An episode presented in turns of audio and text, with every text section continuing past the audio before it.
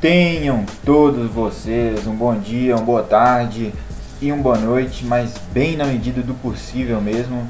Tá começando aqui o episódio 86 do Cruzeiramento. Eu sou o Matheus e hoje, né, como já é de costume desse canal, vim aqui lamentar mais uma derrota do Cruzeiro ou mais um tropeço do Cruzeiro, né? Quando não é derrota é um empate. Mas dessa vez mais uma derrota. Ontem pro Remo, né, de 1 a 0 uma vitória, uma derrota, né? Que, que não posso dizer que não era esperada, já era uma derrota esperada. Mas, né, como diz o título desse vídeo, eu tô aqui para dizer a verdade que o Sérgio não quer aceitar, né?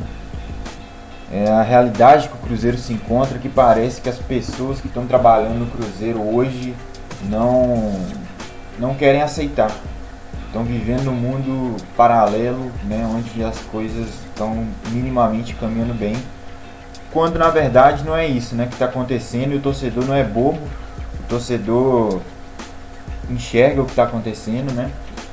Então é isso. Então com esse clima lá em cima, né? Vamos para mais um episódio do Cruzeiramento. Cara, eu tenho certa saudade quando eu pensava que que essas paradas do Cruzeiro que eu faço seriam apenas para campo e bola, né?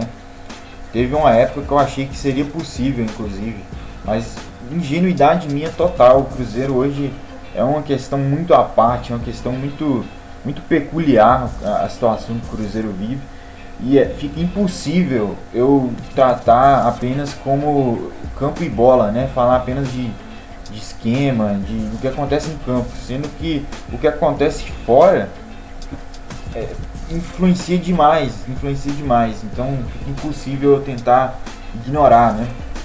Toda essa questão extra-campo que ronda o Cruzeiro. É, tentando, né? A, a, hora que eu tento ali ter um detox de, de, tudo isso que o Cruzeiro passa fora é na hora do jogo. Que é hora eu vou concentrar na partida, né? Vou assistir aqui, focar, observar como o time está jogando mas é tão, é tão pobre o futebol do Cruzeiro, é tão feio, é, é tão sem propósito, que, que é minha análise ela é curta e rápida. E se eu for falar só de campo e bola, o vídeo teria 2, 3 minutos no máximo. Porque ontem o que aconteceu foi mais uma partida fraca coletivamente do Cruzeiro. É, mais um indício forte que o time não está evoluindo, não tem margem de evolução do jeito que as coisas estão caminhando com essa comissão técnica. E cara, como eu já disse no último vídeo, tá insustentável a permanência do Moza. Infelizmente, né, é, o Sérgio tá bancando a permanência. É, sei, tô ciente da questão da que não podemos trocar de treinador, né? Precisa ser um profissional que esteja no clube. Mas enfim, eu vou, eu vou chegar nesse mérito. É, eu vou começar falando um pouco da partida, né? Já que, enfim, tenho que falar. É, o Moza até que tentou, de certa forma, corrigir um pouco a, a burrada que fez na última rodada de escalar o Ariel Cabral titular, né? Ele, ele conseguiu a, a volta do Matheus Barbosa, né, que estava machucado, e, e também promoveu a entrada do Rômulo, né, no lugar que seria do, do Cabral. É, colocou o Bruno José, que já era titular, colocou o Felipe Augusto, né, na outra ponta, colocou o Sobis, já que a gente não tinha o Marcelo Moreno que tá, ficou aqui em BH com problema pessoal, né, não foi falado exatamente o que é. é tirou o Léo Santos da zaga, né, e colocou o, o Rodolfo ao lado do, do, do Brock, né, que vinha de uma lesão, né, vinha praticamente um mês fora, de repente volta já titular. Então, assim, é uma escalação que mescla o Moza tentando consertar seus erros com o Moza insistindo em, em algumas peças que não precisa, ou então dando oportunidade para gente que está claramente fora de ritmo de jogo, né? Enfim, é, um, mas, um, no geral, um, uma escalação que não passou tanta confiança, né? É, teve uma boa vontade do Moza ali na, na questão do meio campo, né? Tirando o Cabral, mas de resto, nada nada que empolgasse o Cruzeirense, né? Eu pelo menos eu tinha esperança de talvez o Wellington nem ser titular, mas ele prefere não colocar o Wellington nem de titular. E eu sei que o Ney não aguenta os 90 minutos, mas eu entendo que hoje na situação que a gente está é ele mesmo, mesmo que seja para 60 minutos, entendeu?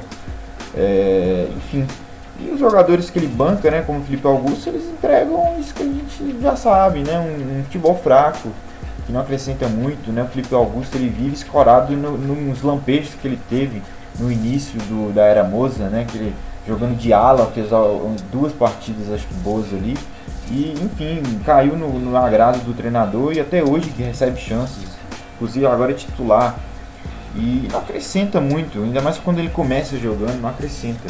Felipe Augusto é um cara que, para acrescentar algo na partida, assim, nessa posição de ponta, ele tem que entrar depois dos, dos 25, entendeu? Aí ele pode ser que ele dê um calor, mas antes disso é, é, é insistir no erro, é, é, querer errar, né? Enquanto isso a gente tá se desfazendo de outro ponta, né? Que o Ayrton está a caminho, se não me engano, do Ceará porque não está recebendo chance, não foi relacionado, né? Quer ser emprestado, quer jogar em outro lugar. Tem time da primeira divisão interessado no futebol do cara. E, e enfim, a gente está perdendo. O, tipo, não é que o Ayrton seja um cara, vai ser um titular ou, enfim, uma salvação. Mas é um cara que para entrar no segundo tempo acrescenta. E o Cruzeiro está no momento de transfer banca, a gente não pode trazer ninguém. Então a gente não pode ficar se dando luz de perder um, um ponta com essa facilidade sendo que a gente não tem tantos pontos no elenco, né? A gente tem o Felipe Augusto que é fraco, enfim, é uma sequência de erros que o Cruzeiro comete dentro de campo e nos bastidores que é assim impressionante, né? Impressionante. E o Remo, que é o time do Felipe Conceição, né? Felipe Conceição que tem menos tempo de trabalho que o Moza, né?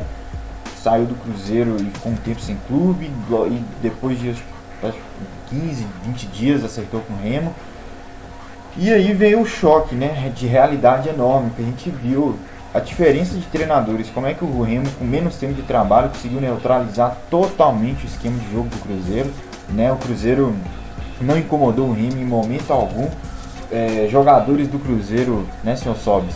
É, o cara falando, ah, o Remo só teve uma chance, meio o Cruzeiro não teve nenhuma chance, né? Time totalmente neutralizado pelo Remo, sem sem repertório, né? Um time que não tabela, um time que só aposta em bola esticada, em cruzamento, bola parada. Enfim, presa fácil para o time do Conceição, né? Que aproveitou a chance. Um, um, gol típico de time de Felipe Conceição, né? Que é um jogador de referência saindo para para armar o jogo, achar um cara na beirada que cruza para um cara que está infiltrando na área. Enfim, é, a sensação que me dá é, é que o Felipe Conceição tem seus defeitos, né? Eu admito que tem seus defeitos, mas mesmo com seus defeitos, eu acho que com ele a gente tinha uma chance de subir. A gente tinha uma chance de ser competitivo. Esse time do Cruzeiro do Moza, a cada rodada piora. A cada rodada piora. Não tem margem de melhora. É um cara que erra muito, é um cara que está perdido nas suas ideias.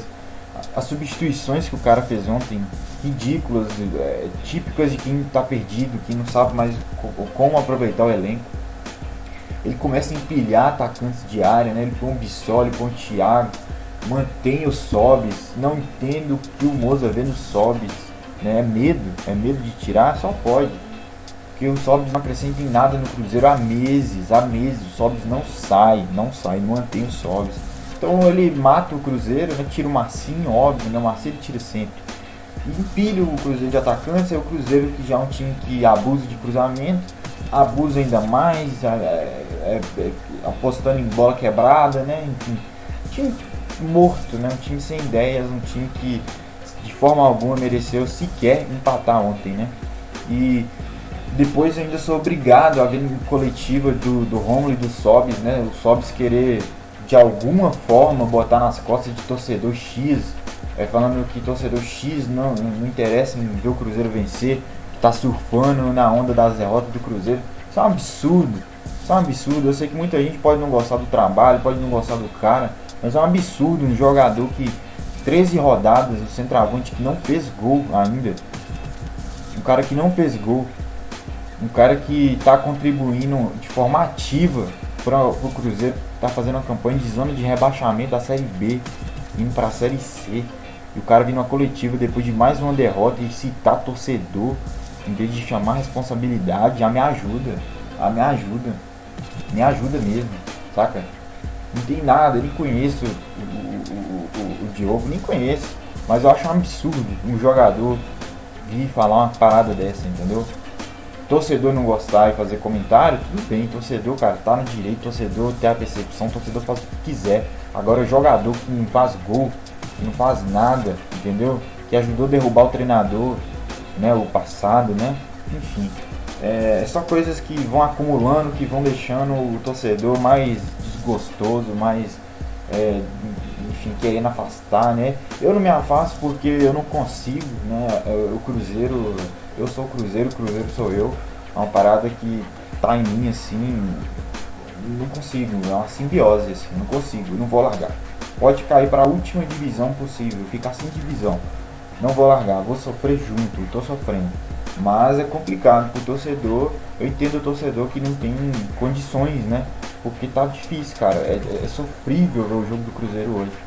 E achei que o Moza cairia, não caiu, né?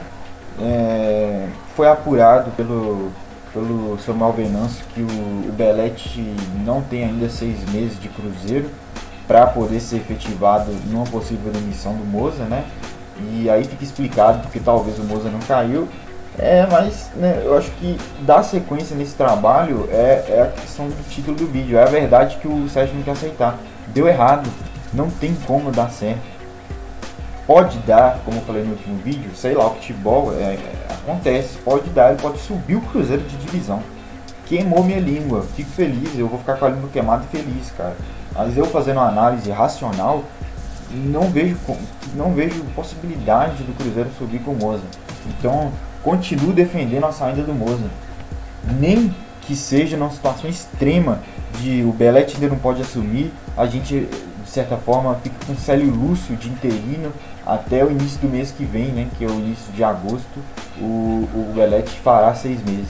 E quem sabe aí o Belete seja efetivado, não sei, mas é, eu não vejo nem o Célio Lúcio nem o Belete fazendo pior do que o Moza faz hoje em dia, né? O Moza está totalmente pobre de ideias, pobre de ideias. O elenco pode vir com esse discurso que está fechado, mas é, pobre de ideias. Não tem trabalho sendo realizado bem feito no Cruzeiro. Não tem, hoje não tem. Em nenhum setor, entendeu? Em nenhum setor. Então, é, para encerrar o vídeo, né, para não me estender muito, até porque né, o momento é, pede menos palavras, né, menos palavras, mais ações, né? Então, até, e eu vou valer isso até para mim.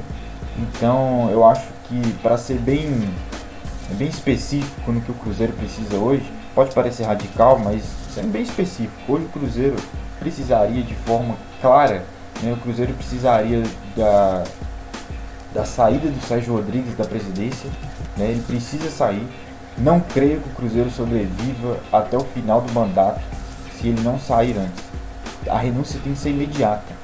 E o conselho do Cruzeiro tem que ser extinto. Tem que ser extinto. Não sei. Ah, vai fazer o quê? Enfim, não sei, cara. Não sei. Só sei que as primeiras medidas tem que ser essa.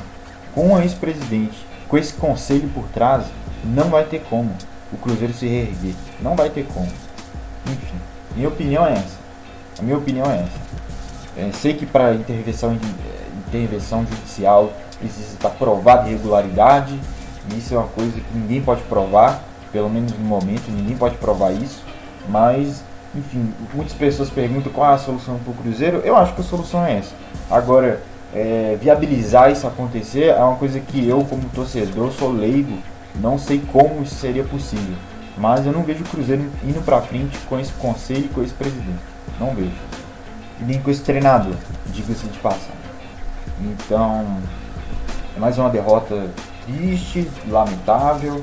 Né? Nosso próximo compromisso é contra o Vila Nova, né? fora de casa. É, o Cruzeiro quitou uma folha de salário né, de CLT do, dos jogadores.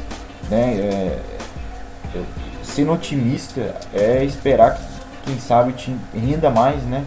Porque 4, 3 meses de salário atrasado é foda mesmo.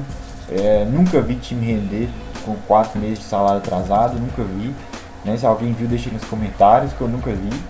Então é importante o clube estar, tá, enfim, é, captando recursos para estar tá pagando esses caras, né? E enfim, esses caras precisam dar retorno também, né? Mas eu sei que com esse treinador, com essas ideias e com essas substituições, fica difícil, fica muito difícil.